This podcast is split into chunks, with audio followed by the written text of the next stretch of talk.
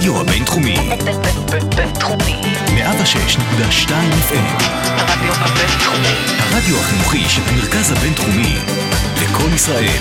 106.2 FM.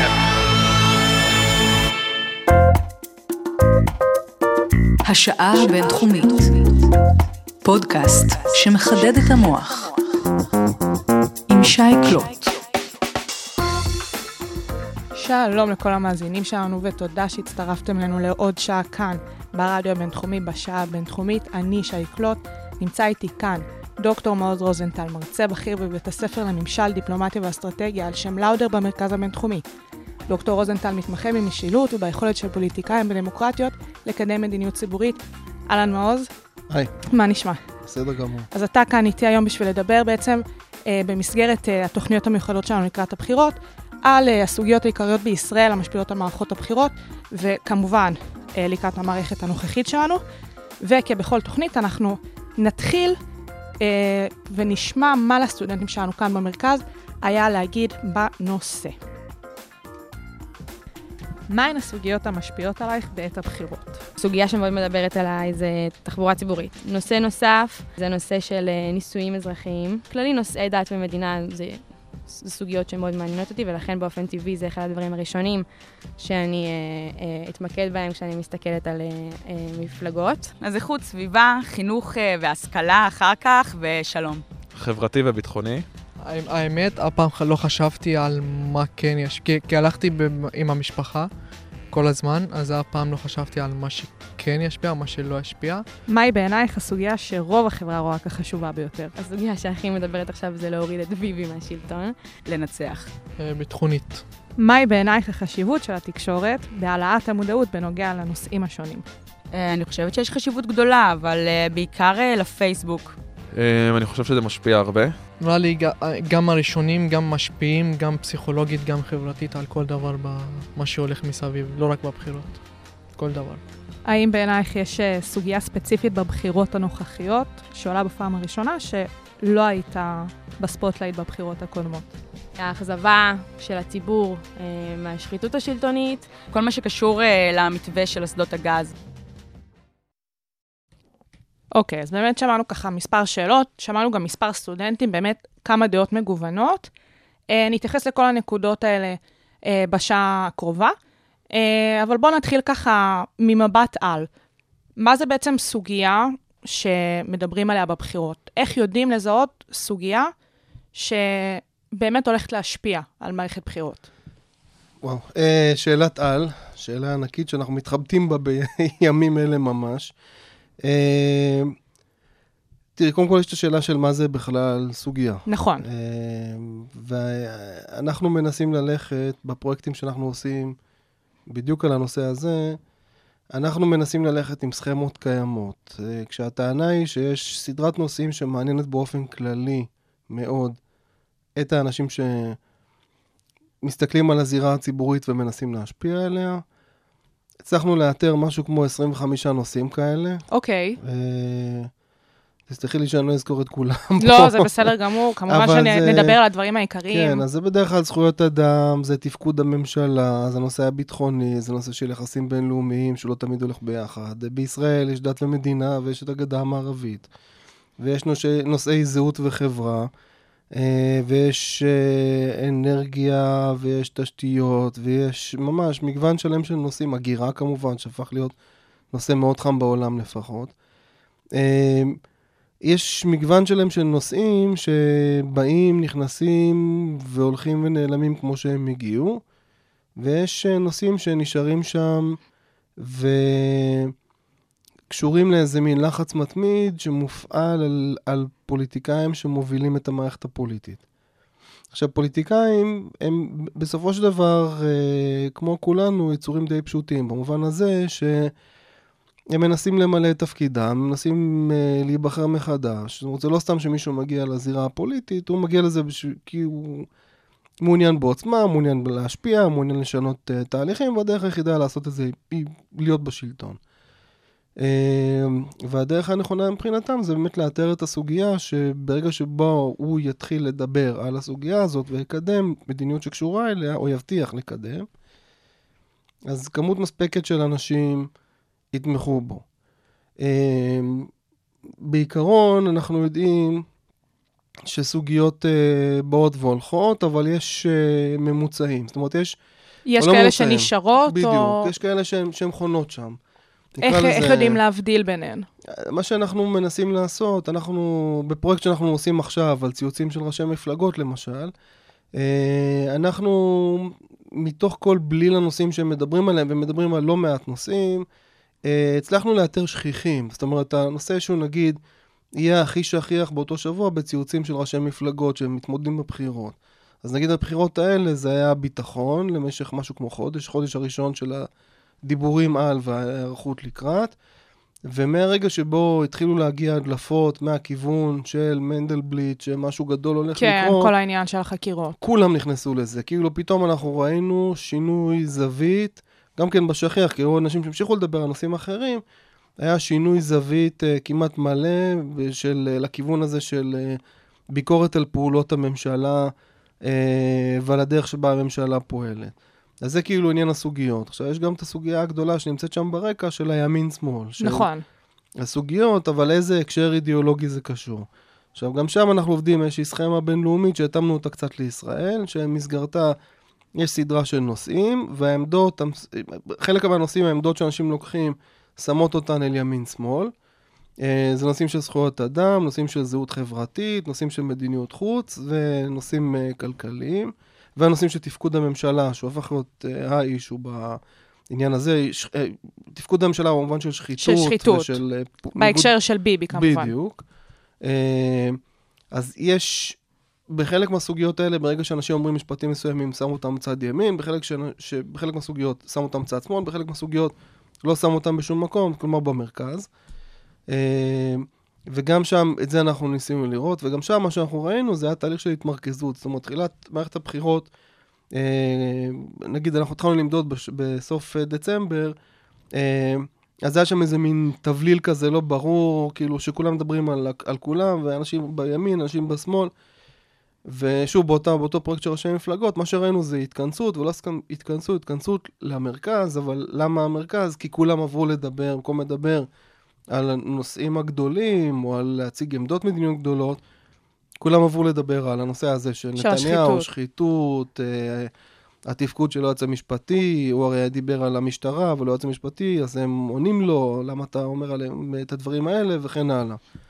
זאת אומרת, יש איזה מין סוג של אה, לחץ ציבורי, יש את האינטרס של הפוליטיקאי, ויש איזה אה, צורך של הפוליטיקאי לתמרן בין הסוגיות האלה, ולקחת כאילו את הצד הנכון מבחינה אידיאולוגית, בשביל להיות בטוח שהקבוצה הפוליטית שהוא פונה אליה, אכן תצביע לו, אכן תתמוך בו בבחירות המתקרבות. כשהרעיון הוא גם מעבר, הבחירות זה המרוץ סוסים, זאת אומרת, זה נכון. חלק המעניין, זה... זה מושך את תשומת הלב, הם מתחרים, הם מקללים, מדברים אחד על השני. פה מתחיל האקשן בעצם. בדיוק, זאת אומרת, כולנו ממוקדים בזה, התקשורת ממוקדת בזה, הרשתות החברתיות ממוקדות בזה, אבל יש את היום-יום. וביום-יום אותו דבר ממשיך, רק באינטנסיביות יותר נמוכה.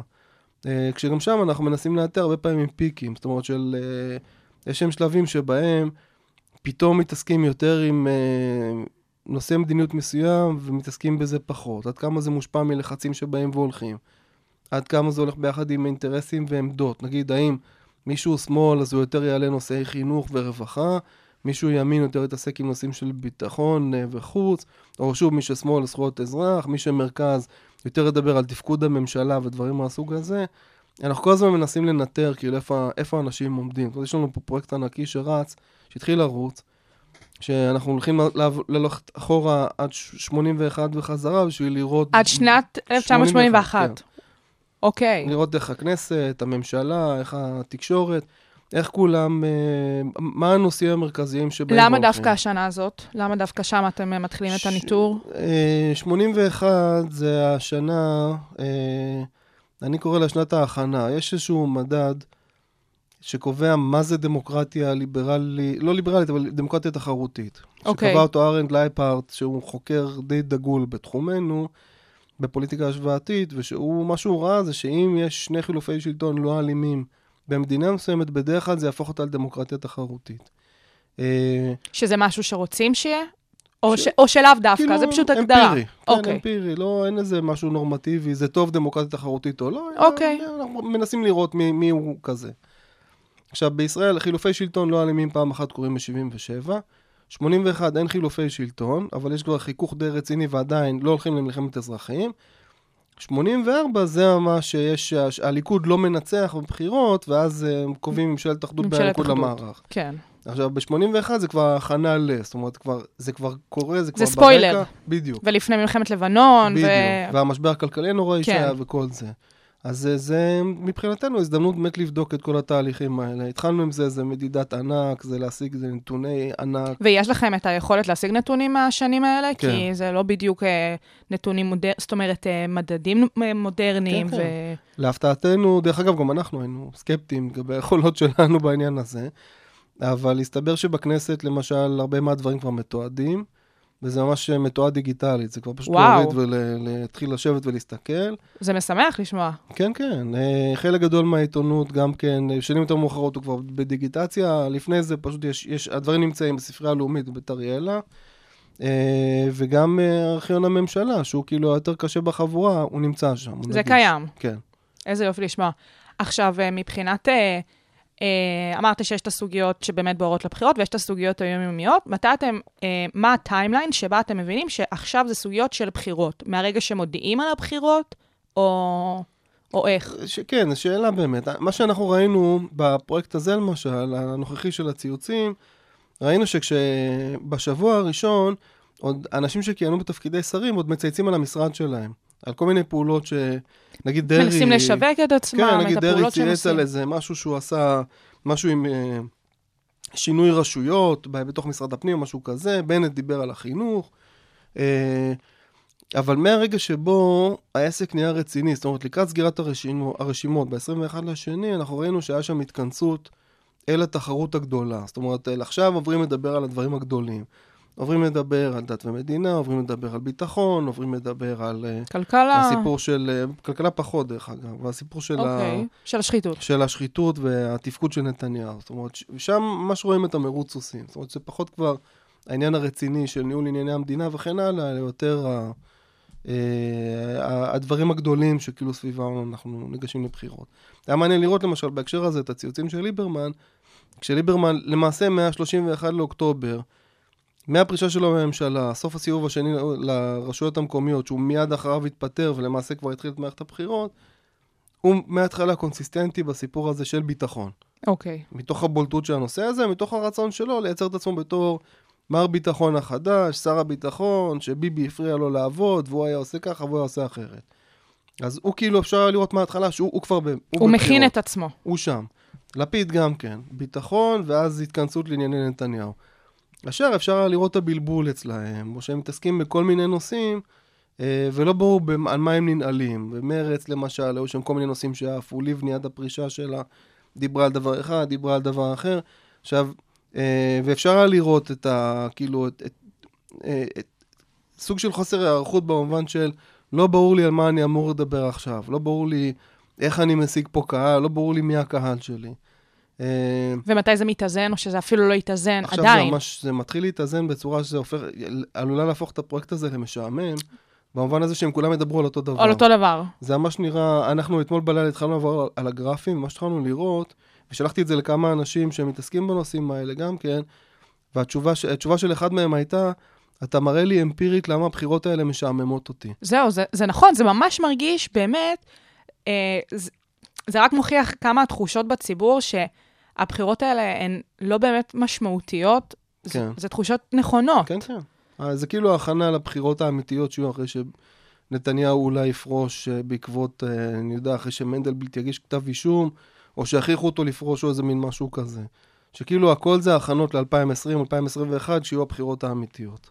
עכשיו, אתה מדבר על הצוות שלכם שבודק את זה. איך באמת בודקים מה זה סוגיה עיקרית? אתה מדבר על המחקר שלך, אם אתה יכול להרחיב כן. עליו, אם יש מחקרים נוספים שעשיתם גם בעבר, כל מיני פרקטיקות, אולי מהעולם גם. אז אה, נתחיל בעולם, זאת אומרת, יש... אה, הפרויקט הזה שאנחנו... אה, הפרויקט של הציוצים הוא חלק קטן מאוד מהפרויקט היותר גדול שדיברתי עליו קודם, של, אה, שאני עושה אותו ביחד עם דוקטור אמנון קווארי, פה מבית ספר לממשל, ודוקטור אילנה שפייזמן מאוניברסיטת בר אילן, פרויקט שקיבל מימון די רציני.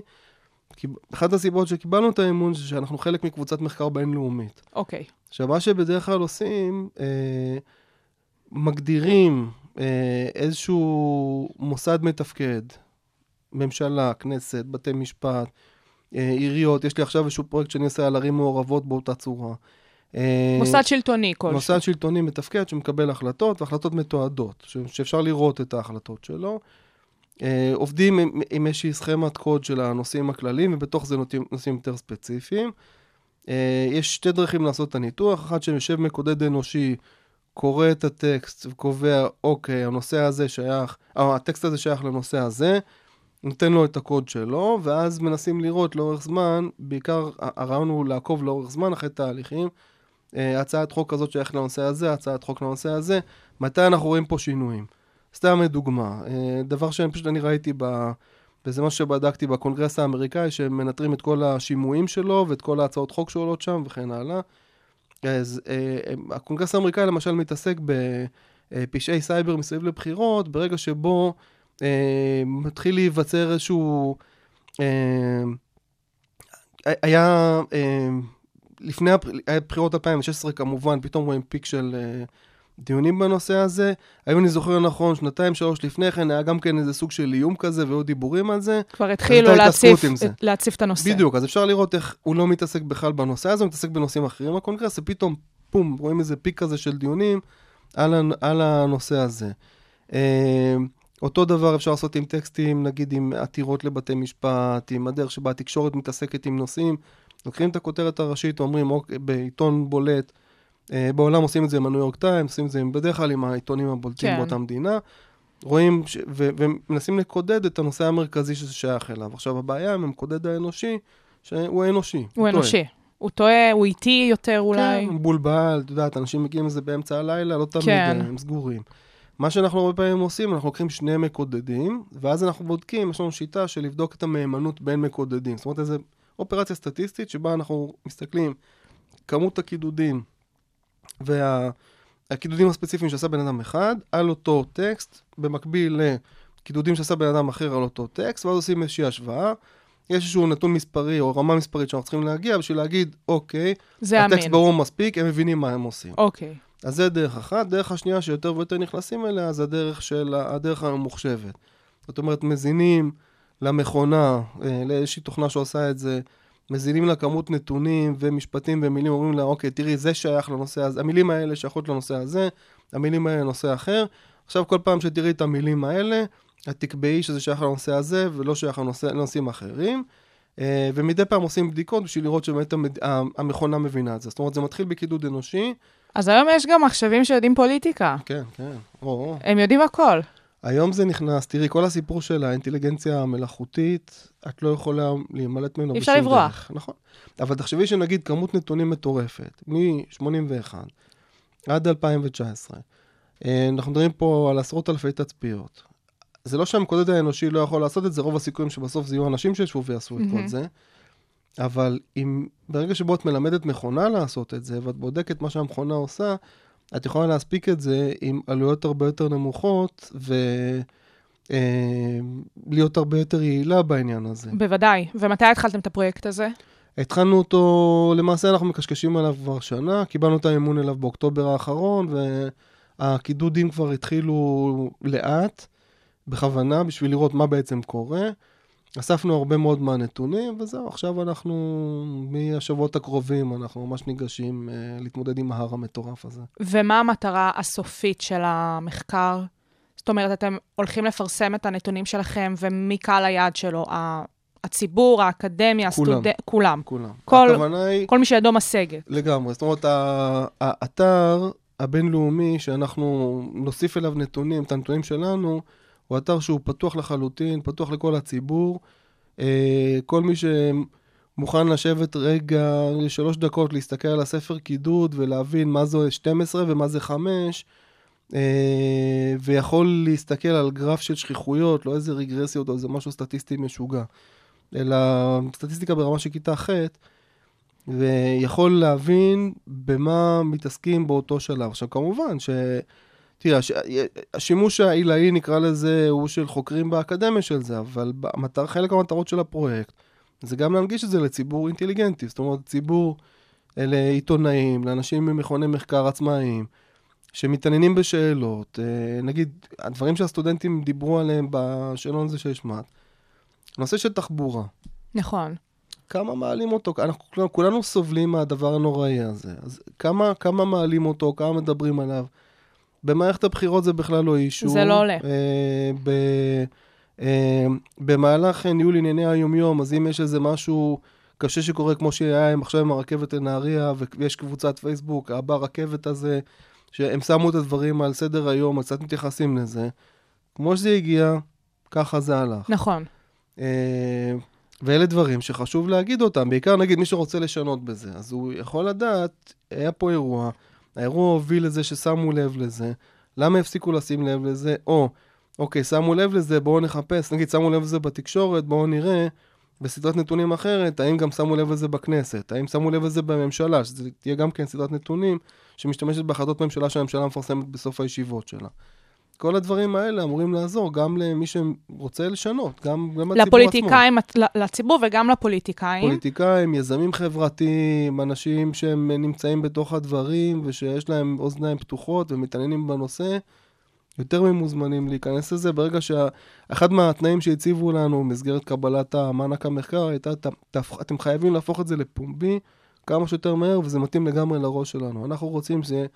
גם אנשים שהם אקטיביסטים שיכולו להשתמש בזה, וגם חוקרים באקדמיה, וגם חוקרים במכונים עצמאיים, יכולים להשתמש בזה, להסתייע בזה ולשנות את המציאות. תוך כמה זמן נראה לך שבאמת uh, תצליחו כבר לפרסם נתונים בצורה פומבית לחלוטין? אנחנו רוצים שבמהלך השנה הקרובה כבר uh, דברים יתחילו לעלות. זאת אומרת שלמערכת הבחירות הנוכחית זה לא, לא, לא רלוונטי, אבל לא למערכת. הבחירות שתכף תבוא, של 2021, יהיה מאוד רלוונטי כבר. אתם... אה, שנדבר עוד שנה-שנתיים על זה, גם כן לפני מערכת בחירות, אני אוכל כבר להראות את הנתונים, אני מקווה. אז אני מקווה שגם באמת נוכל אה, לזכור את הממצאים של המחקר אה, במסגרת התוכנית, כי זה באמת נשמע לי מחקר מאוד מאוד מעניין. אז באמת דיברנו שהמחקר אה, הזה ספציפית, ואני בטוחה שבכללי כל מה שקשור לאיסוף נתונים על אה, הסוגיות ה, שעומדות על הפרק לקראת בחירות, אמרנו שאחד הגופים שמשתמשים בו מן הסתם זה הפוליטיקאים עצמם. עכשיו, אני רוצה לשאול אותך, מבחינת, עכשיו יש מפלגה, או מפלגה שקמה ורוצה בפעם הראשונה לערוץ הכנסת, לדוגמה אה, כחול לבן, אה, שזה בעצם האיחוד של יש עתיד ושל אה, חוסן לישראל, אז האם אה, אותן מפלגות, איך הן בעצם יודעות לחקור את הסוגיות האלה? איך הן יודעות אה, מה הציבור רוצה, מה הציבור זועק, אה, ומי האנשים בתוך המפלגה שזה התפקיד שלהם לעשות את זה? כן. אה, כן, טוב, בעיקרון, מה שפוליטיקאים עושים, הם נעזרים באנשים, מי שהם שמבין את העבודה, נעזרים באנשים שעושים להם באמת סקרי עומק, קבוצות מיקוד, הפטנטים הרגילים, שלדעתי אי אפשר, אי אפשר לה, להתעלם אי אפשר. להתחמק. לא. שבהם אה, מחלקים את החברה הישראלית לקבוצות שונות, שמתייחסות לנושאים שונים בצורה שונה, אה, מביאים נציגים שלהם תוך החדר, מדברים איתם, מקשיבים להם, עושים סקרים אבל רציניים, לא הקשקושים שבדרך כלל רואים בתקשורת, אה, עם מדגם אה, שעובד כמו שצריך, עם הבנה על גבי הטעויות תקן, שסקרים מאופיינים בהם ואף אחד לא מדווח על זה בתקשורת, כי למה לסבך לאנשים את הראש. אלא יותר נכנסים לעומק ומביאים את הקבוצות שרוצים ללכת אליהם ולמסרים שרוצים ללכת אליהם. עכשיו צריך להגיד, יש בתוך התחום של שיווק פוליטי, יש לנו גם כן תוכנית פה בבינתחומי של זה, ויצא לי לאורך שנים לשמוע ממרצים אורחים, אנשים שהם התעסקו בתחום הזה, עמדות מאוד שונות לגבי איך לעשות את זה. היו פה למשל אנשים נגיד מאוד בולטים כמו ראובן אדלר, שהיה אסטרטג על של uh, קדימה, וזה שהיה אחרי האיחוד, uh, שבעיניי פוליטית היה מוצלח, שהיה המחנה הציוני בבחירות הקודמות. Uh, הטענה שלו דווקא הייתה שהוא הולך יותר עם אינטואיציות, ושהוא הולך יותר עם הבטן. לאו דווקא משהו אמפירי. בדיוק, לאו דווקא משהו מסוד, תהליך מסודר. אבל אז הוא נותן בתור דוגמאות טובות, אה, אנשים כמו ארתור פינקלשטיין. פינקלשטיין זה שם שאנשים שוכחים אותו. פינקלשטיין היה יועץ בחירות אמריקאי, שבעיקר עבד בארצות הברית בבחירות לקונגרס, אה, כאילו לא, לא ב-level הכי גבוה, אבל בחירות לקונגרס שהן עדיין הרבה יותר ממה שקורה כאן בדרך כלל. אה, מבחינת כמויות של אנשים לפחות, והמורכבות של האוכלוסייה. ופינקלשטיין, אה, כמו כולנו, עבד גם עם אינטואיציה, אבל גם עם כלים. ואחד מהכלים שהוא הביא, זה היה למשל לשאול את הישראלים שאלה שישראלים לא רגילים ששואלים אותה, והוא השתמש בזה ב-96. האם אתה אה, מגדיר את עצמך כישראלי או כיהודי? עכשיו, זו שאלה שכששואלים אותה... יש פה עניין של טרמינולוגיה מסוימת. כן, הטרמינולוגיה שמחייבת, שמכוונת לשסעים הכי עמוקים בחברה הישראלית.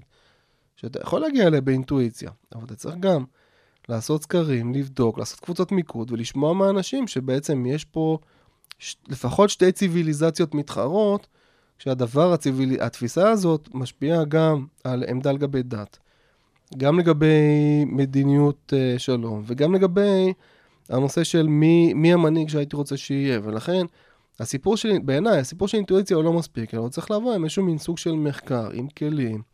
כן, הרבה סטטיסטיקה, אבל גם לפתוח את האוזניים ולא רק סטטיסטיקה, אלא קבוצות עומק וניתוחי עומק, קבוצות מיקוד וניתוחי עומק, ולבוא ולראות. עכשיו, מי שהם היותר טובים בזה, הם אלה שמסוגלים לעשות, ועשו לאורך זמן באמת את הפילוחים הרלוונטיים של החברה הישראלית. ומתוך זה ידעו לבוא ולהגיד למפלגות, אני חושב שיש עתיד דוגמה מעולה בעניין הזה, אה, באזור הזה תתמקדו ותעבדו. תעבדו בארציות, תעבדו במקומיות, אבל פה יש לכם קולות, דג, תגדלו אותם. באזור הזה, אל, אין, חווה לכם.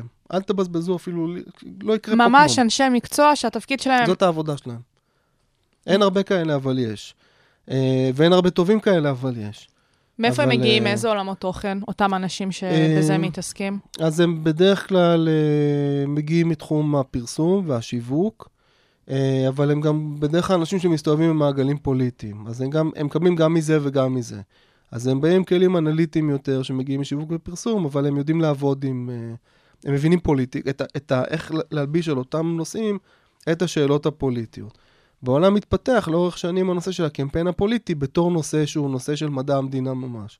שהוא גם כן לוקח כלים משיווק, פרסום, סוציולוגיה, אה, פסיכולוגיה קצת, ומלביש את זה לתוך השאלות הפוליטיות הגדולות של מי הקבוצות החברתיות, מה הנושאים שמעניינים אותם, אה, איך אה, מפלגה משתלטת על נושא מסוים, הופכת אותו לשאלה, אה, מתי מנסים לעודד טרנאוט, מתי לא, כאילו את ההגעה לבחירות, מתי לא.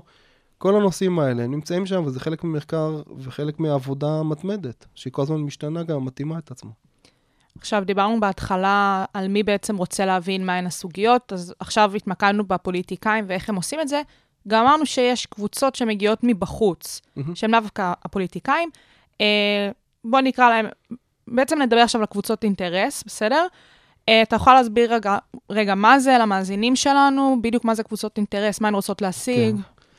מדובר בהתארגנויות של אה, אזרחים. ההתארגנויות האלה יכולות להיות אה, אה, ממוקדות בנושא אחד, נגיד אה, להעביר את שדה התעופה מהרצליה, להתמקד בו, לעבוד עליו, אה, נגיד שהוא עובר, אז מתפרקים, הולכים הלאה. אה, לא להכניס הוסטל אה, לתוך שכונה בזיכרון יעקב, אז מוקמת קבוצה של תושבים שם, מגייס את המשאבים שיש לה, אה, מפעילה לחץ על השלטון. אה, קצת מצד לוחצת, קצת דוחפת, ההוסטל לא נכנס, הקבוצה מתפרקת, הולכים הלאה, כל אחד לענייניו. זאת אומרת, רעיון מסוים שלמענו מתאחדים, וכשמשיגים אותו, הקבוצה מתפרקת. כן. אה, זה יכול להיות מאוד אפקטיבי, זה יכול להיות הרבה פעמים סתם אה, מין התארגנות שאין בה שום דבר. זה בעיקר תלוי ביכולת להתמיד, ביכולת לגייס משאבים, היכולת לעבוד באופן אפקטיבי, ההיכרויות עם פוליטיקאים גם כן מאוד עוזרות, זאת אומרת, או עם בירוקרטים, זאת אומרת, היכולת להתחבר למערכת ולהשפיע מולה. אה, יש קבוצות יותר ממוסדות, זאת אומרת, כאלה שנמצאים שם לאורך זמן, שיש להם גם הרבה יותר משאבים, בדרך כלל כאלה שמייצגים חברות גדולות, אה, שמייצגים אינטרסים גדולים. אנחנו מדברים פה על לוביסטים. כן. בפועל קבוצות אינטרס יכולות להפוך להיות, ברגע שבו העסק מתמסד ויש יותר כסף מאחוריו, יש אנשים שזה המקצוע שלהם, לוביסטים באמת, שמה שהם עושים, הם נמצאים שם, מקדמים מהלכים בתשלום, אה, וצוברים די הרבה עוצמה. זאת אומרת, הרבה פעמים הם יהיו שם לפני שהפוליטיקאי מגיע ואחרי שהפוליטיקאי הולך, ולכן הרבה פעמים הם יהיו אלה שם שילחצו על המתגים ויפעילו את מה שבפועל קורה שם. עכשיו, בעצם קבוצות האינטרס, אה, ממה שאני מבינה ממך, אה, זה דרך מעולה להעלות סוגיות ספציפיות שרוצים שידונו עליהן סביב הבחירות, ושגם באמת יעשו איתם דברים בפועל. כן, אבל שאלה, יש פה את שאלת המיסוד. זאת אומרת, בגלל זה גם הרבה, הרבה פעמים מפלגות עדיפות. למה אני מתכוון? נגיד רוצים לדחוף לאורך זמן את הנושא של אה, שיפור החינוך או שיפור הישגי, ההישגים בחינוך של ילדים מהמגזר הערבי. אוקיי. אה, אז יכולה לקום קבוצת אינטרס של הורים משכילים, שיש להם נגישות, או חלקם עורכי דין, ויש להם נגישות לעוד אה, אנשים שיכולים להגיש עתירות לבית משפט, ויכולים להופיע מול מועצת העיר, ולהיות ועד הורים מעורב כזה, ולקבוע מי יהיו המנהלים, ולבדוק מה קורה עם ציוני הבגרות וכן הלאה. זאת אפשרות אחת. ויש פה באמת שאלה של יכולת התמדה, וכמה אתה יכול לפנות את הזמן, הזמן פנוי בשביל להקדיש לתחביב הזה, שהרבה פעמים גם עולה די הרבה. בגלל זה הרבה פעמים דווקא העבודה דרך הזירה הפוליטית היא היותר נכונה במובן הזה שאתה מקבל משאבים בשביל להיות שם.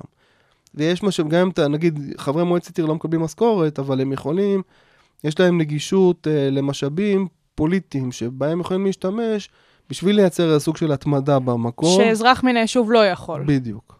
שיותר קשה להגיע. ואז הרבה פעמים דווקא היתרון נמצא אצלהם. אז מבחינת העלאת סוגיות ו- וכל הנושא שלשמו התכנסנו כאן, אתה אומר שאין ספק שלפוליטיקאים יש יותר יכולת השפעה בפועל. מהמם. מבחינת העלאת הסוגיות עצמן, אתה חושב שגם לפוליטיקאים יש אה, יותר יכולת השפעה? או שלפעמים זה דווקא העניין של קצת אה, ביצה ותרנגולת? זאת אומרת שקבוצת האינטרס, הלוביסטים, או איזו קבוצת מחאה מסוימת, היא זאת שמעלה את הנושא שבסופו של דבר משפיע על הפוליטיקאי, או שלאו דווקא? תראי, כשנושא עולה, כשהוא הוא מייצג באמת אה, איזשהו מין אה, ביקוש ציבורי, ביקוש פוליטי אמיתי, אז הוא יהיה שם. זאת אומרת, זה יהיה דבר שיותר גדול מכל קבוצת אינטרס או כל פוליטיקאי. אה, אבל השאלה הרבה פעמים היא לגבי נושאי הביניים. נושאים כאלה שיכול להיות שהם יעלו, יכול להיות שלא. כמו נגיד התחבורה, בדיוק. תחבורה, כמו שהסיפור הזה עם הרכבות והחוסר יכולת להתנהל מסביב לזה, דברים שמשפיעים על אנשים, הם יכולים לעלות, הם יכולים לא לעלות. עכשיו, מצב כזה לקבוצת אינטרס, אה, יכול להיות יתרון אם יש שם אנשים שיש להם, נגיד, באמת כישרון טבעי אה, והבנה של שימוש ברשתות חברתיות, שהם יכולים להפוך נושא, לשים אותו לפחות על השולחן למשך מספר ימים. אם רוצים לפתור את הבעיה, אז צריך להיות כבר יותר מזה. זאת אומרת, כאן, כן, יש את ה... המ- יש איזשהו סוג של יתרון יחסי למי שנמצא בתוך המערכת. בזה שהוא הוא אמור להבין את הווירליות של התהליכים, אה, של איך, איך להפוך נושא, לשים אותו, להשאיר אותו, איך הוא מפעיל את קבוצת האינטרס כדי שתשגע מספיק את המערכת, כדי שהוא יוכל להיכנס בתור המציל הגדול שבא שם לשנות את התהליכים. אה, זה, בעניין הזה, אה, לפוליטיקאים, בעיקר יותר ותיקים, יש יתרון יחסי. זאת אומרת, הם יותר מבינים איך העסק הזה מתנהל. קבוצת אינטרס הרבה פעמים תבזבז את הכוחות שלה במריבות לא רלוונטיות ופיצולים, ותתקשה להביא להישגים. נגיד קבוצת הנכים, זה, זה בדיוק דוגמה לזה.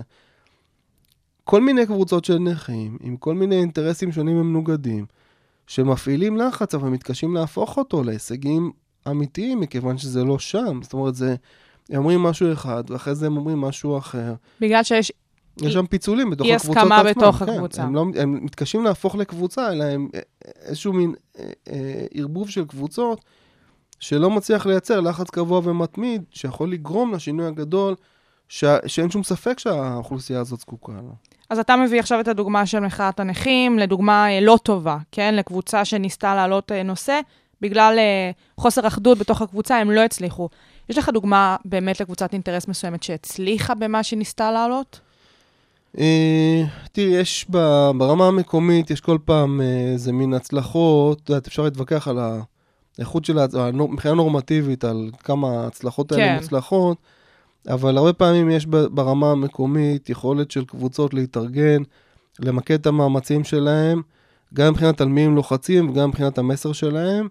הרבה פעמים המסר שלהם זה יהיה, אה, לא אצלי בבקשה, מה שנקרא NIMBY, not in my backyard. אוקיי. אה, הוסטל לחוסים, כמו שעכשיו הסיפור שהיה בזיכרון. אה, רעיון טוב, אל תשימו אותם אצלי. אה, כל מיני סיפור, נגיד העניין של השדה תעופה בהרצליה, של איפה להעביר אותו, אז גם כן היה סיפור שלם של מקומות, של שכונות שהצליחו להתאגד ולהגיד, "אתם תשים, נכון, צריך לצאת משם, לא אצלנו בבקשה.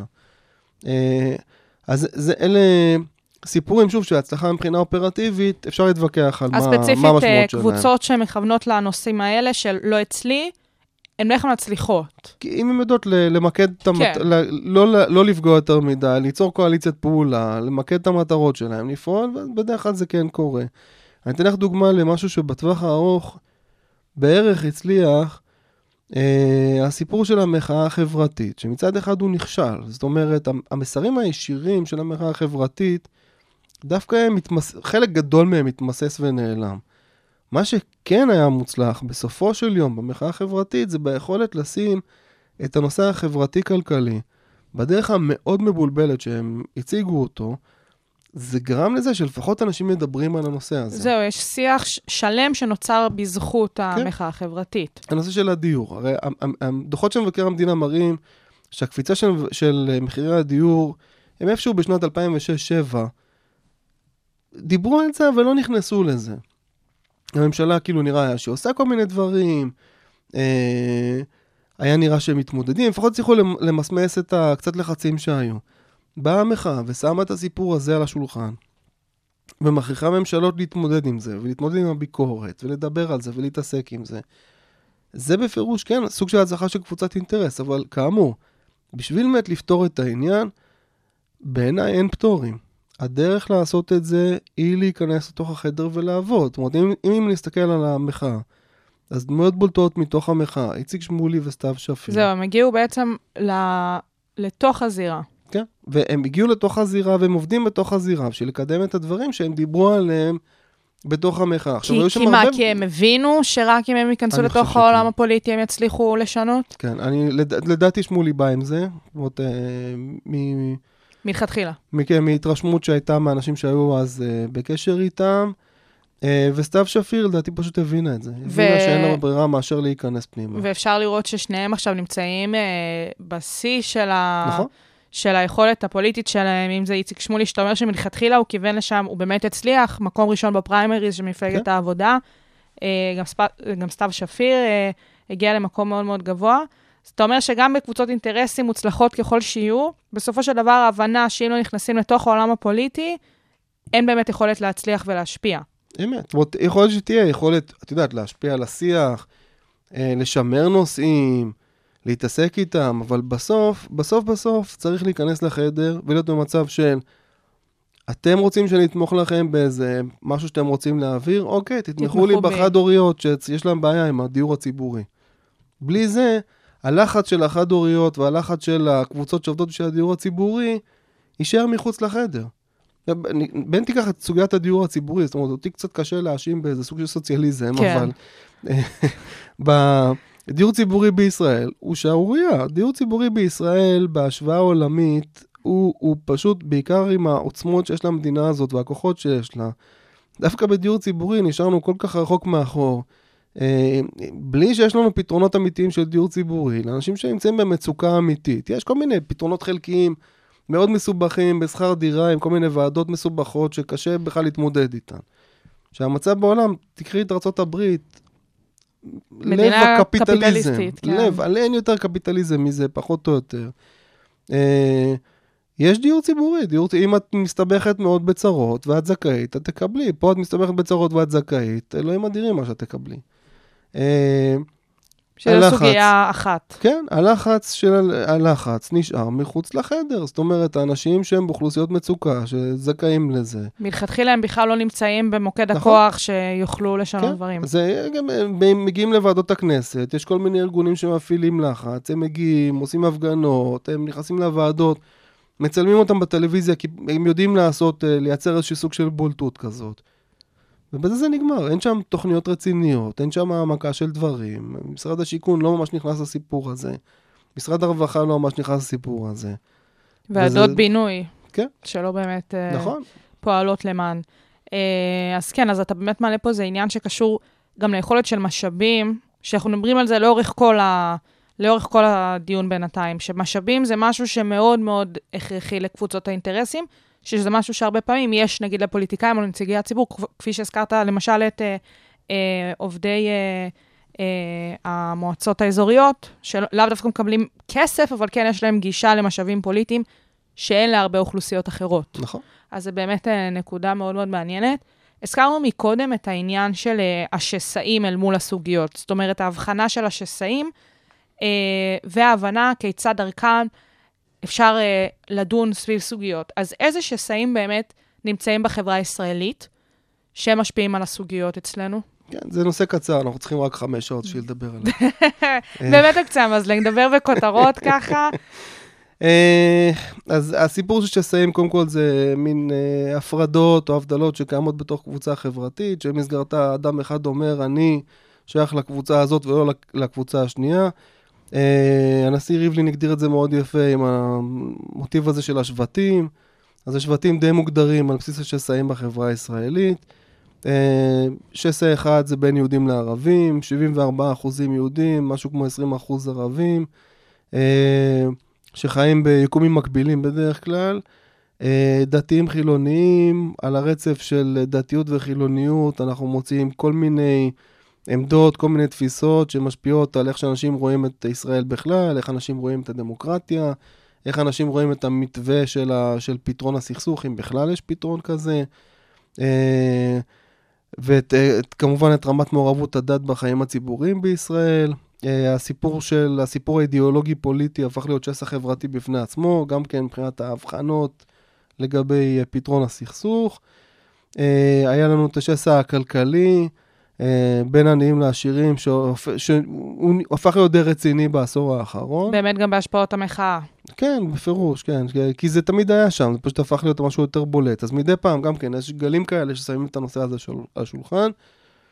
אה, היה לפחות נמצא בקורלציה עם השסע העדתי, זאת אומרת, בין המוצאים האתניים השונים של ישראלים, ש, שהגיעו ממקומות שונים. שגם כן הוא נשאר שם, לפחות ברמה התרבותית הוא נשאר שם, ובפריפריה הוא מחובר כן חזק לסיפור של, הסיפור ה, של השירים עניים. אה, אלה פחות או יותר השסעים. עכשיו, הסיפור עם שסעים מבחינה פוליטית, שברגע שבו פוליטיקאי מצליח להגדיר את השבט של עצמו, זאת אומרת, שהוא מסתכל על קווי האורך והרוחב של השסעים בחברה הישראלית, והוא אומר, אוקיי, זה השבט שלי, ואז בתוך השבט הזה הוא מצליח לאתר את מה מעניין אותם, מה העמדות המרכזיות מבחינתם, איך מתנהגים איתם, איך לא מתנהגים איתם, אז הוא מצליח גם לקבל את התמיכה שלהם. והרבה מהפוליטיקה הישראלית זזה על הקווים האלה. אז באמת העניין של השסעים זה משהו שמאוד מגדיר את דרכי הפעולה של הפוליטיקאים, של המפלגות. אה, איך בעצם יודעים להבחין בתוך המפלגות על איזה קווי אורך ורוחב המפלגה עומדת? אה, אני חושב שבחלק מהמפלגות זה נעשה אינטואיטיבי. אה, אפשר לראות את זה בהתנהלות, בעיקר בעבודה, שככה קצת איבדה את הדרך בעניין הזה. אה, זה חשוב? זה משהו שהוא הכרחי? זאת אומרת, אם מפלגה עכשיו תבוא ותדע שכן. בדיוק להגדיר את, uh, מבחינת השסעים ספציפית, כי כמו שאתה אומר, זה באמת נושא מאוד רחב, מאוד גדול שאפשר לשבת, להקדיש מספר תוכניות לעניין הזה, אבל אם מפלגה תבוא ותדע להגדיר את השסעים מבחינתה, היא תצליח יותר ממפלגות אחרות? אני חושב שכן, תראה, היו, היו מפלגות של, נגיד עכשיו, ממש, תאר לנו זהו, בוא דוגמה- ניתן דוגמאות, זה תמיד אה, מעכשיו. יותר טוב. היה לנו את uh, מפלגת התנועה, שפונה לשבט מאוד ספציפי, אבל היא עשתה את זה כבר שפ- ספציפי מדי ומבולבל מדי. Uh, וככה היא לא הצליחה לייצר את התנופה שהייתה צריכה, אחרי שמפלגת העבודה התנתקה ממנה. Uh, אבל בבחירות uh, קודמות, גם כשלבני הייתה בראשות קדימה, וגם אחר כך כשהיא רצה בתנועה ב-2013 באופן עצמאי, וגם בתוך המחנה הציוני, היא הייתה מאוד טובה בלהגדיר את השבט שהיא פונה אליו. בדרך כלל מבוססים, בדרך כלל אשכנזים, בדרך כלל חילונים, בדרך כלל תומכים שלטון החוק ודמוקרטיה, בדרך כלל תומכים בפתרון הסכסוך באמצעים מדיניים. פה באמת אמרנו ככה על כל השסעים, וראינו לאיזה צד לבני לקחה את המפלגה שלה. אכן. והיא אכן הצליחה להראות שהשבט הזה שווה לפחות שישה מנדטים, כי היא עשתה את זה. זאת אומרת, היא עשתה את זה ב-2013 כשהיא רצה ממש לבד, בלי שום תמיכה מכלום. אחרי הצמיחה של יש עתיד, שגם כן הולכת פחות או יותר על השבט הזה, אה, היא הצליחה להביא את השישה מנדטים, שנשארו גם קבועים. כשמסתכלים על המחנה הציוני אחר כך, אפשר לראות שם את ה-18 מנדטים, פחות או יותר שהעבודה על הנייר שווה, ועוד השישה שלה, ואפשר היה לראות את ה-24 מנדטים. הבחירות הנוכחיות, השבט הזה נדד למקומות אחרים. אה, זאת אומרת, זה, בוא נגיד ככה, זה לא, זה תנאי הכרחי לראות את השבט, זה לא תנאי מספיק בשביל להצליח, מכיוון שעוד דברים נכנסים פנימה. כמו למשל, הצבעה אסטרטגית. אוקיי. נטייה ספציפית של השבט הזה, שלבני פנתה אליו, לא רק להצביע לפי השבט שלו, אלא למי שהכי קרוב אליו, מבחינת, שוב, השבטים, אבל עדיין יש לו סיכוי להשיג את המטרה הגדולה, שזה או להרכיב קואליציה, או במקרה של הבחירות האלה, להוריד נתניהו מהשלטון, אז עדיף להעביר אליו את הכל. אה, גם היא בעצמה, כשהיא דיברה על כל החיבורים האלה, שהיא דיברה עליהם לפני ה... אה, מה שקרה עם גבאי ובסוף לפרישה שלה מהמרוץ. גם מטרת החיבורים שהיא הציגה הייתה מה שקראנו בבחירות הקודמות אה, רל"ב, רק לא ביבי. זאת אומרת שזה לאו דווקא כיוון לאיזה שסע, אלא לאיזושהי מטרה, כן. מטרת על כזאת. חוצת שסעים. חוצת שסעים, בבחירות הקרובות זה בכלל הופך להיות משהו, כמו שאתה אומר, משעמם. כאילו, זה לא, אין חידוש. אה, עכשיו, אם אתה אומר שבאמת אה, לבני עשתה איזושהי עבודת מיקרו, אולי יותר מדי ספציפית, מאוד מאוד ידעה למקד את עצמה בשסעים, אה, את הדיון של המפלגה שלה סביב השסעים, האם יש, לדוגמה, בוחר שבאמת מגיע, מסתכל, אני רוצה להבין שבוחנים את כל המצעות של כל המפלגות. כמובן, כמובן. אה, בהנחה שיש למ- למפלגות מצעים. מצ... כן, זה, זה כמובן, אה, יש פה, הכל זה הנחות, אה, כן. אה, אם הוא לא מוצא מפלגה שככה קולט בדיוק לכל, ה... לכל הקטגוריות שהוא, לכל הסוגיות שהוא רוצה, כן. אז מה היית בוחר לבחור? אה, אז יש, נג...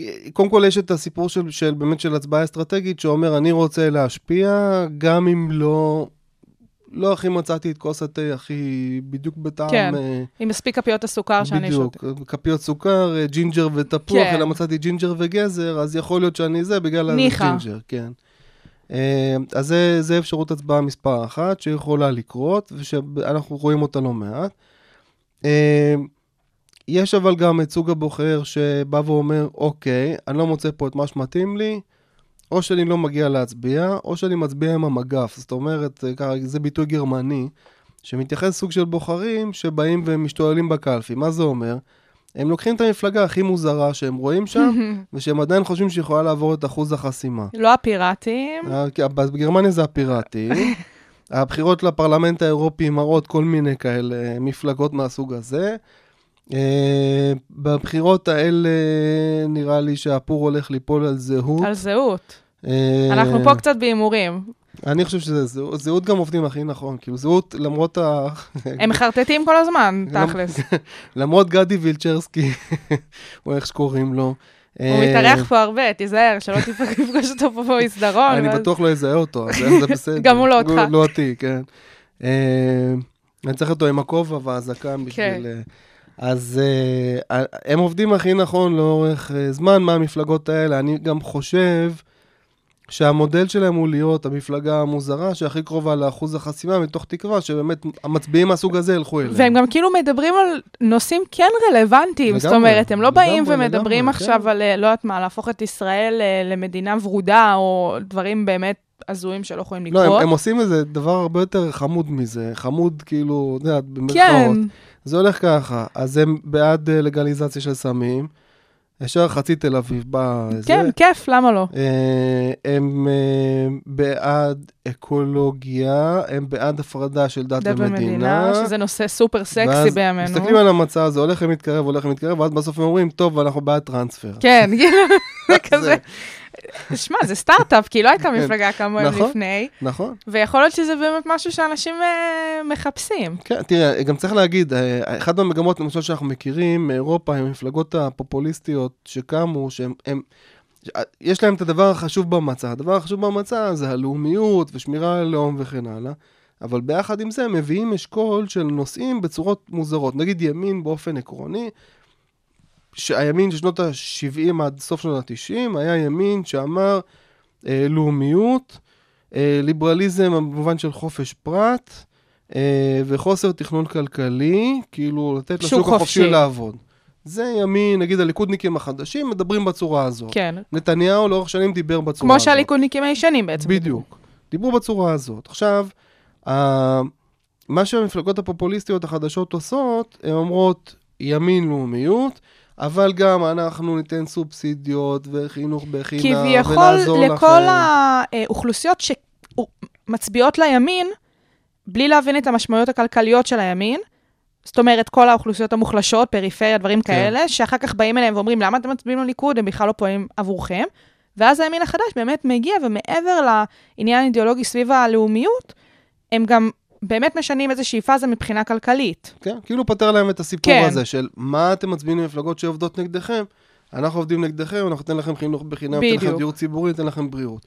זה המפלגות הפופוליסטיות של הימין האירופאי היום, זה מה שהן עושות. דרך אגב, בארץ, כולנו די עובדת במודל הזה, ש"ס די עובדת במודל הזה, ישראל ביתנו די עובדת במודל הזה, של אה, מבחינת ה, מבחינה כלכלית לדבר שמאל על גבול הסוציאליזם, אבל מבחינת אה, נושא של אה, הסכסוך, כן. ולאומיות וזה, להיות הכי לאומי שיכול להיות. הכי, כן. הכי ארטקור. אז המקרה של זהות, מה שהם עשו, הם כאילו, הם, הם ניסו למצוא בדיוק את האוכלוסיות המטיילות, כאלה שלא... שהם לא סגורים על מפלגה מסוימת ושהם לא מצביעים הצבעה אסטרטגית, כי אז אין להם מה להצביע על החברה האלה. אה, והם ייצרו איזשהו מין באמת מצע, את מוצאת שם, אה, כמו שאמרנו, אה, גראס, ואת מוצאת שם שוק חופשי, דת ומדינה. ודת ומדינה, ואז פתאום הטרנספר הזה. כן, זה, זה, זה נחמד לראות כן. מה הם הצליחו לעשות ולהשיג, ואם הם בכלל אה, ייכנסו לקואליציה מסוימת. כאילו, אני כבר עברתי את אחוז החסימה, אני כבר... לא, בדרך כלל מפלגות כאלה, אה, את יודעת מה, היו, היו גם כאלה וגם כאלה. בדרך כלל מפלגות כאלה באות אה, לאתגר את המערכת, נכון. לשגע אותה, אבל ראינו גם, גם במפלגות הפופוליסטיות באירופה שהיה נראה שכלום לא יקרה איתם, שגם הן מצאו את עצמם בתוך הקואליציה, ובסוף הם היו הקול שהיה צריך, ואז נתנו להם כל מיני דברים. אה, כדי שהם יתמכו בכל מיני זאת הצעות אומרת, גורליות. אף פעם אי אפשר לדעת, זה יכול להפתיע בכל אה, פרמטר שהוא. תראה, היה לנו כבר ב-2006, היה סיפור מפלגת הגמלאים. גמלאים. שזה כאילו... מאיפה הם בכלל הגיעו? ו- בדיוק, ו- היו- כן. הם היו באמת ממש גמלאים, זאת אומרת, הם היו פנסיונרים של כל מיני מקומות, הם באו להילחם על זכויות הקשישים, שזה בסדר, וזה הגיוני שקשישים נגיד יצביעו להם. אבל לא רק קשישים, אורנה דת ומשה כן. דת שבאו וכן. אז מי שהצביע להם היו חבר'ה צעירים בכלל, שאין שום, אין שום, לא היה שום קשר ישיר בינם לבינם, אבל הם חיפשו את המפלגה הזאת שתכף הולכת לעבור את אבל אחוז החסימה. כאילו אפשר לחשוב על זה שיום יבוא וכולנו נהיה גמלאים, אז למה לא להצביע להם? נכון, לא, אני לא, אני לא, ממש לא נגד לא, זכויות לא, אני... הגמלאים. זה, זה במובן אבל של למה כן להצביע. מפלגה שהיא כאילו שהיא מדברת על uh, אינטרסים מסוימים, מכוונת לקהל מסוים, אז את מצפה שמי שיצביע זה באמת הקשישים או המתקרבים לקשישים. כן, זאת אומרת משהו שיותר רלוונטי לכאן. ולעכשיו. כן, שיש לי אינטרס, אבל לא, מי שהצביע היו הרבה מאוד חבר'ה צעירים שחיפשו את המפלגה המוזרה שהולכת לעבור את אחוז החסימה. עכשיו, העניין הוא שהגמלאים האלה הם באמת היו גמלאים של העבודה, של הליכוד, כל מיני חבר'ה. כן. אז הם הצטרפו לממשלת קדימה, והיו הכי ממסדיים שהם יכולים להיות, כי זה מה שהם, הם גמלאים, הם אנשים ממסדיים. אז אי אפשר לדעת מה יקרה אם מצביעים לאחת מהמפלגות האלה. אז אני חושבת שאחד הדברים שהכי משפיעים על, ה, על אותן מפלגות ספציפית, ובכללי על הבחירות ועל סוגיות ועל הבוחרים ועל הכל, זה התקשורת שלנו, נכון? כן. בואו נדבר רגע על התקשורת. אמ, מי, בואו נגיד את זה ככה, על מי התקשורת משפיעה יותר, על הבוחר או על הפוליטיקאי? אה, אף אחד לא יודע. וואלה.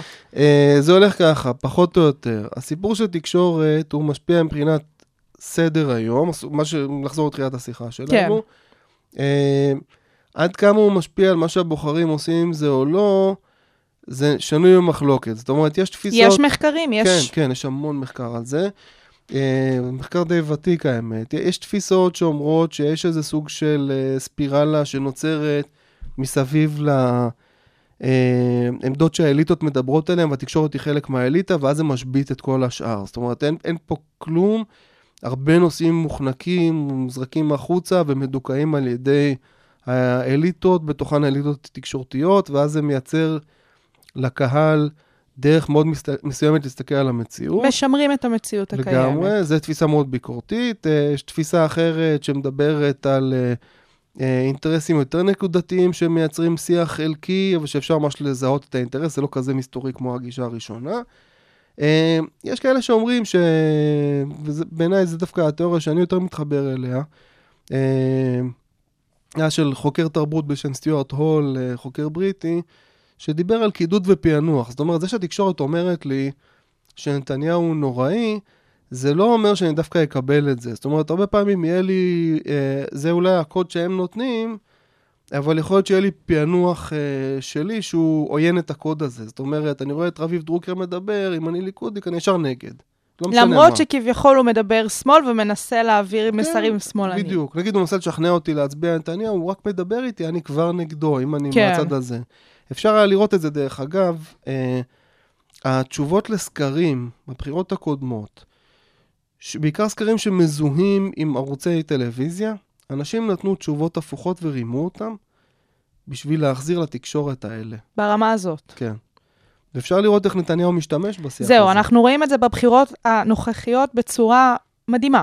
כן. כן, כן, שזה ממש, התקשורת זה חלק מהרעים. עכשיו, מי זה התקשורת היום? תקשורת זה ישראל היום, זה לא החבר'ה של הליכוד. אה, הארץ מייצג את השמאל של השמאל, ynet, אה, ידיעות אחרונות איפשהו באמצע, עם איזה אינטרסים שעלו על השטח בתיק בדיוק. 2000. מעריב לא, כאילו, וואלה. מעריב זה איזה מין ימין כזה, וואלה, מה שאנחנו ראינו. זאת אומרת, גם האווירה הציבורית היום היא כזאת, שדרך התקשורת את, את תתקשי לשכנע, או תתקשי לשנות. את יותר, אה, אם את מתופפת, שוב, זה שוב סיפור השסעים, וגם קצת הצורך של התקשורת להתפרנס. מי שמזהה את השבט שהוא מדבר איתו, מתופף על התוף הנכון, הוא פשוט יקבל יותר רייטינג, ויוכל להתפרנס יותר טוב. עכשיו, באמת תקשורת זה פלטפורמה להעלות סוגיות, נכון? אמ, אבל האם היא באמת מכתיבה את הסוגיות של הסדר היום? כי כמו שאתה אומר, יש איזשהו אה, משבר אמון, כן? כן. אל מול התקשורת, במיוחד כרגע. האם היא באמת יכולה להכתיב סוגיות? תראי, יש לה כוח, יש כוח התקשורת הממוסדת, אה, יש לנו גם היום, זאת אומרת, אה, הייתה ירידה בכוח של התקשורת בגלל העלייה ברשתות החברתיות וביכולת של זהו. הוויראלי. חייבים לעשות פה הבחנה בין כן. התקשורת הרגיל. הרגילה אל מול התקשורת כן. המודרנית. התקשורת הממוסדת, אה, מדברים על מערכות העיתונים הגדולות, על אתרי האינטרנט הגדולים, אולי ועל, תחנות רדיו תחנות מסוימות. רדיו, תחנות טלוויזיה. כאילו מין סוג של ידיעות שעוברות עריכה, ויש גם הרבה פרשנות שבאה איתם ביחד, ושהם באופן די אה, סמכותי אומרים, בזמנים מסוימים, אה, רבותיי, אלה הנושאים ש, שצריך לשים לב אליהם. המד... הרשתות החברתיות, אה, מה שעולה, זה אמור היה להיות, מה שעולה עולה, מה שמעניין את האנשים אמור לקפוץ שם לראש הפיד, כי הרבה אנשים מסתכלים על זה, כאילו המודל, המודל של גוגל שמקפיץ למעלה את מה שהכי מתעניינים כן. בו, זה היה אמור להיות איזה מין סוג של שוק חופשי, אבל אז הסתבר לנו, בעיקר סביב 2016 הבחירות בארצות הברית, וענייני הברקזיט ב-2015, שגם על זה עושים מניפולציה. זאת אומרת, שגם אם התקשורת, אנחנו צריכים לחשוד, התקשורת הרגילה, אנחנו צריכים לחשוד בה, כי אולי יש שם כל מיני אג'נדות, אה, ברשתות החברתיות, דווקא בגלל הרצון של הפלטפורמות האלה כמעט ולא להתערבב בניהול, שאיך הדברים עולים, דווקא מתוך זה היו מי שניצלו את זה בשביל להעלות כל מיני דברים שלא היו ולא נבראו, אה, ולספר לנו סיפורים ולהשפיע זה- לנו על סדר היום שלו באופן שקרי לחלוטין. שעל זה אנחנו מדברים בעצם על fake news. כן. זה ממש זה. אז אה, אתה חושב שכן יש משבר אמון בעצם בקרב אה, האוכלוסייה, הבוחרים, אני סביב... מקווה אה, שכן. כן, אני מקווה זה משהו שאנשים... שצריך לעבור איזה טלטלה. אני חושב ש... אני מקווה שאנשים... תראי, לא, לא, הרוב ברור שלא, כי הרוב... אני, אני רואה נגיד אנשים שמשתפים סרטונים שהם... או שמשתפים כל מיני פוסטים, שדי ברור שזה איזה סוג של וירוס, או איזה מין אה, מהטלה של מישהו, ושלא, שהם לא מפעילים את השיקול דעת הזה. אני כן מקווה שבקרב ה-30-40 אחוז שכן פתוחים ושואלים שאלות וכן הלאה, שתהיה להם את היכולת לבוא ולהגיד, אוקיי, אני רואה פה פוסט, לא עולה בקנה אחד עם השכל הישר, לא מתאים למה שאני יודע, מאוד יכול להיות שזה fake news, שזה קשקוש. כמו שהם ידעו לעשות את זה עם התקשורת הרגילה, אני מקווה שהם יודעים לעשות את זה עם רשתות חברתיות. אז באמת אתה מעלה פה את העניין של אה, הציבור והאמונה שלו אל מול התכנים שהתקשורת מכתיבה או לא מכתיבה. כן. אה, עניין ה fake news, ובאמת החשיבות של התקשורת להעלות אה, סוגיות מסוימות, וגם עכשיו נוכחנו לגלות שיש מי שמשפיע על התקשורת סביב החקירות. כן. אה, אז אה, דוקטור רוזנטל, אני באמת רוצה להודות לך על שעה מעשירה, uh, מאוד מאוד מעניינת. בכיף. אני מקווה שהמאזינים שלנו גם באמת uh, נהנו. Uh, ואתם המאזינים, תצטרפו אלינו גם באתר, אתם יכולים uh, לשמוע את התוכניות, גם באפליקציה שלנו, 106.2 FM. תודה רבה לכם, תודה רבה, דוקטור רוזנטל. תודה לך.